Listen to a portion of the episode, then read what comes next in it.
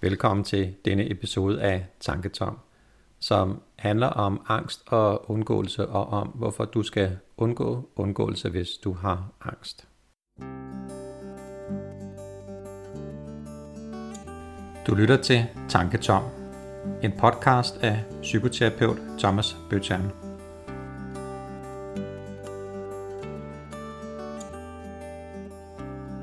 Velkommen til Tanketom. Jeg er Tom, og tankerne er mine. Jeg vil rigtig gerne dele dem med dig, så bare lyt med.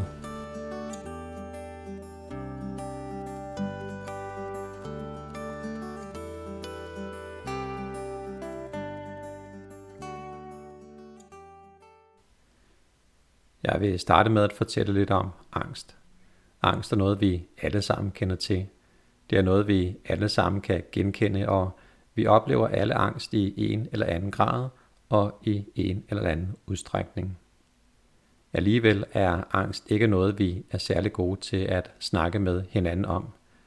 Angst er noget, mange af os går og putter med, og det er helt forståeligt. De færreste af os ønsker at udbrede os om vores personlige problematikker. Men samtidig er denne hemmeligholdelse af angsten med til at vedligeholde den. Nu er der andre vedligeholdende faktorer, men det at vi går med angsten for os selv er med til at holde den ved lige. Og det er det blandt andet fordi angst i høj grad er drevet af vores tanker. Og det skal forstås på den måde, at angsten ofte opstår ud af en fejltænkning. Det kan være særlige situationer, hvor vi på grund af fejltænkning kommer til at overvurdere situationens karakter, og samtidig kommer vi til at undervurdere os selv og vores evner til at håndtere den pågældende angstfremkaldende situation. Det er ikke en bevidst fejltænkning, og der kan være mange årsager til, at vi har udviklet denne fejltænkning. Det kan være tankemønstre, som vi har udviklet tidligt i livet. Tankemønstre, som er opstået i relation til vores nære relationer og omgivelser. Og det kan for eksempel være en tanke om, at jeg skal være dygtig og den bedste, ellers får jeg ikke anerkendelse og nærhed fra mine forældre. Eller jeg er den, der altid klarer alt selv, og som ikke har brug for hjælp, og derfor synes andre, at jeg er stærk, osv. osv. Det er altså tankemønstre, som er opstået tidligt i livet, og som ikke er bevidste. Det er automatiske negative tanker, og fordi de ikke er bevidste, kan det selvfølgelig være svært at snakke om dem. Det er derfor vigtigt, at hvis du oplever angst, eller hvis du går igennem andre svære perioder af dit liv, at du snakker med en person, som du har tillid til, og som kan vise dig den fornødne forståelse. Og her vil jeg skynde mig at sige, at venner netop er venner. Og venner kan være gode at snakke med, men venner er ikke behandlere. Hvis du ikke får det bedre med din angst, så skal du søge professionel hjælp hos en psykoterapeut eller en psykolog. En angstlidelse er ikke noget, der kommer og går af sig selv. Så tag dig selv alvorligt, hvis angsten er i vejen for dig og det, du ønsker for dit liv. Men hvorfor er det i det hele taget, at vi er i stand til at opleve angst? Til det vil jeg først og fremmest sige, at angst er en af vores fire grundfølelser, hvor sorg, vrede og glæde udgør de tre øvrige grundfølelser. Vores grundfølelser indeholder et helt register af følelser, som vi er udstyret med fra fødslen af, og som vi alle sammen derfor kender til. Dermed er det også sagt, at angst og andre grundfølelser er helt normale følelser – og det er følelser, som vi igennem evolutionen har udviklet og forfinet, fordi de er med til at hjælpe os til at leve, samleve og at overleve. Man kan lidt populært sige, at angst er vores indre alarmsystem. Og det er et helt komplet alarmsystem, der både overvåger vores omgivelser, registrerer fare, fortolker faresignaler alarmerer og iværksætter de fornødne handlinger. Det er smart, og det har hjulpet os til at overleve igennem tusindvis af år. Kort sagt, vi kan ikke leve uden angst. Men hvorfor er angst så et problem, når det samtidig er en hjælp?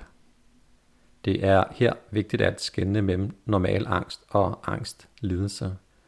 Den normale angst kommer og går i fuld overensstemmelse med de påvirkninger, vi får fra vores omgivelser. Man kan sige, at der er en god balance mellem stimuli og respons. Tænk bare på følgende situation. Du sidder hjemme i sofaen og ser en god film. Pludselig lugter du røg, og måske er der en brandalarm, der begynder at hyle. Dit indre alarmberedskab aktiveres. Dine sanser skærpes, og du er med det samme klar til at reagere og handle for at overleve. Og så er der selvfølgelig også øh, stenaldermennesket, der møder sabeltigeren ude på sletten, og med et er han klar til at kæmpe eller flygte. Når jeg her nævner stenaldermennesket, så er det også for at understrege, at angst og respons på fare har hjulpet os til at overleve hele vejen igennem menneskets historie. Og for at blive lidt ved stenaldermennesket, så kan man sige, at der er en sammenhæng og balance mellem stimuli og respons. Hvor stimuli er sabeltigeren, og responsen er kamp, flugt. Det giver mening, og det er smart. Men når vi taler om angst som en lidelse, så er denne balance forskubbet. Og så er det, at vi kommer til at overvurdere situationen, og vi kommer samtidig til at undervurdere os selv og vores evne til at håndtere situationen. Man kan sige, at vi ser en tiger der, hvor der i virkeligheden bare er en kat, og derfor løber vores tanker løbsk. Det kan være svært at sætte en præcis markør for, hvornår grænsen mellem normal angst og angst lidelse overskrides. Men de to væsentligste overvejelser er, om du oplever, at din angst er generende og pinagtig, og om du oplever, at din angst er hæmmende og begrænsende for dig i din hverdag og i dit sociale liv. Hvis jeg skal sige noget om angstsymptomer, så vil jeg starte med at sige, at det er forskelligt, hvordan den enkelte person oplever angst. Og nogle er rigtig gode til at registrere det, der sker i kroppen, og andre kan have svært ved at beskrive de kropslige reaktioner.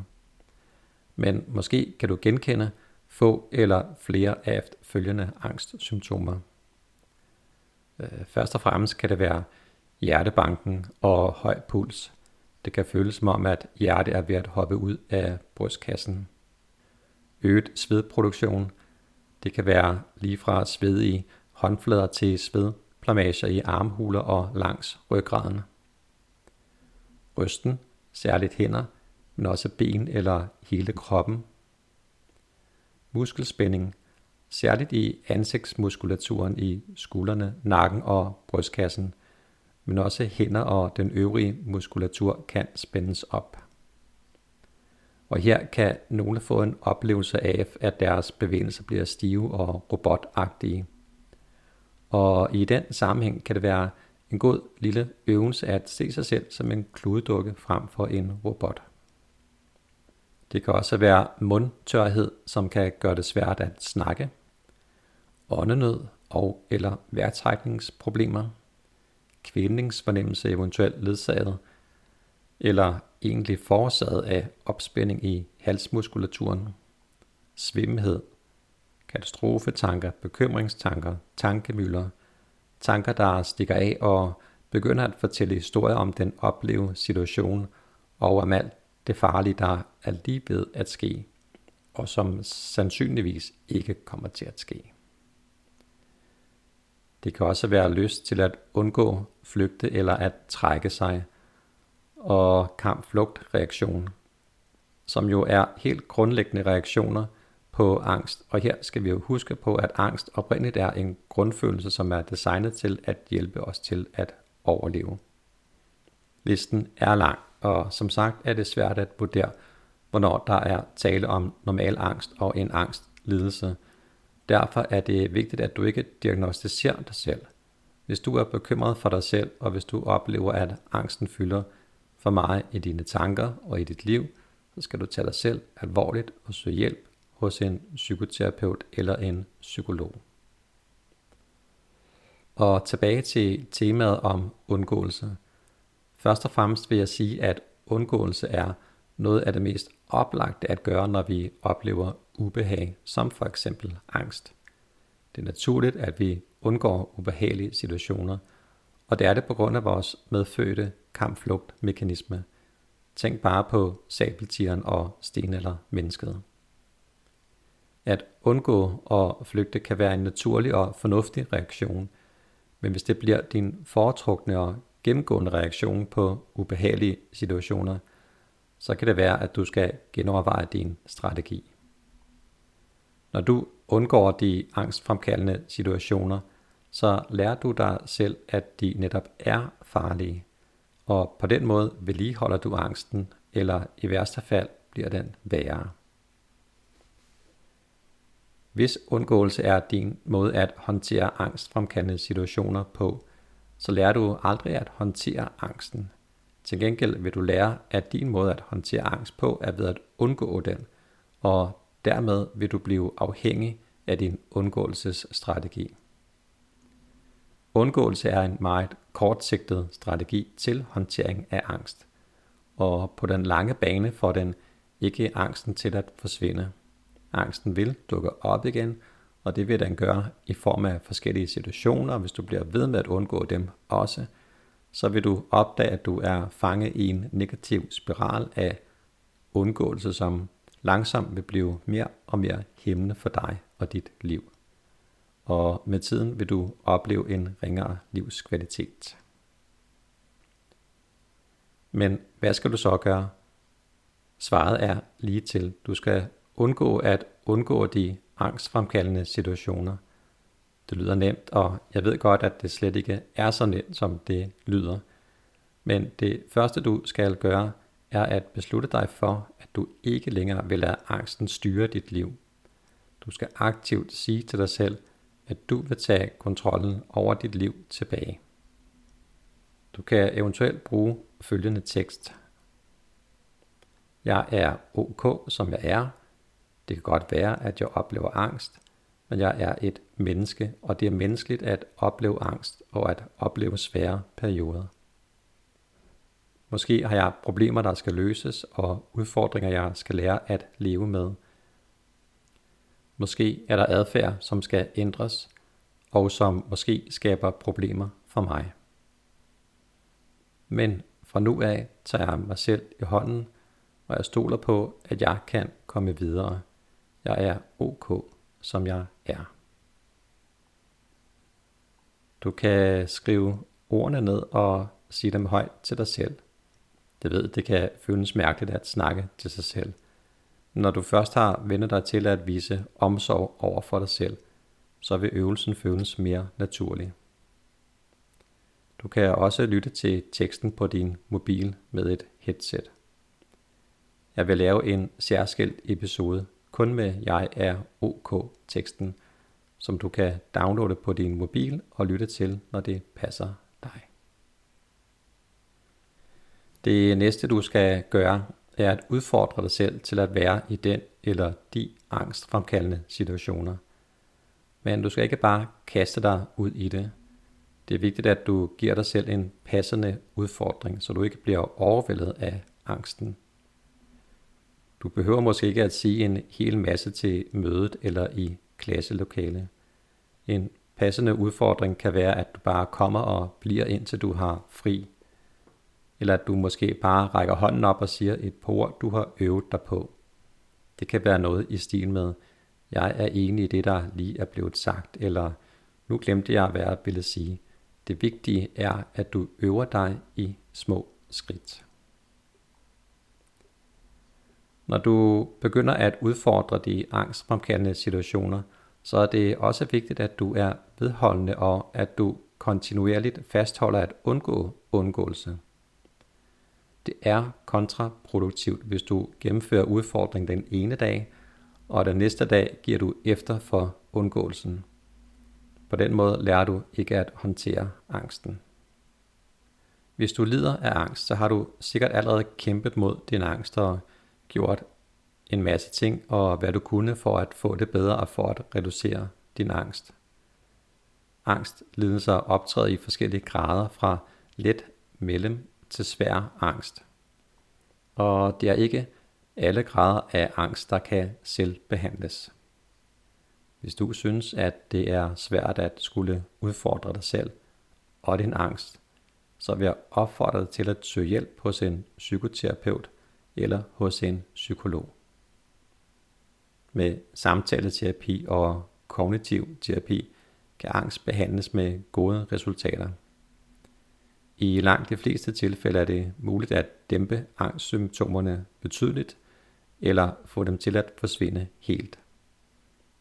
Tag dig selv alvorligt og søg hjælp, hvis du ikke får det bedre, og hvis angsten bliver ved med at fylde for meget i dit liv.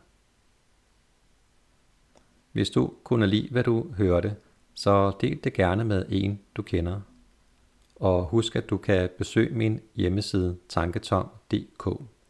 Her kan du finde de andre episoder, jeg har lavet.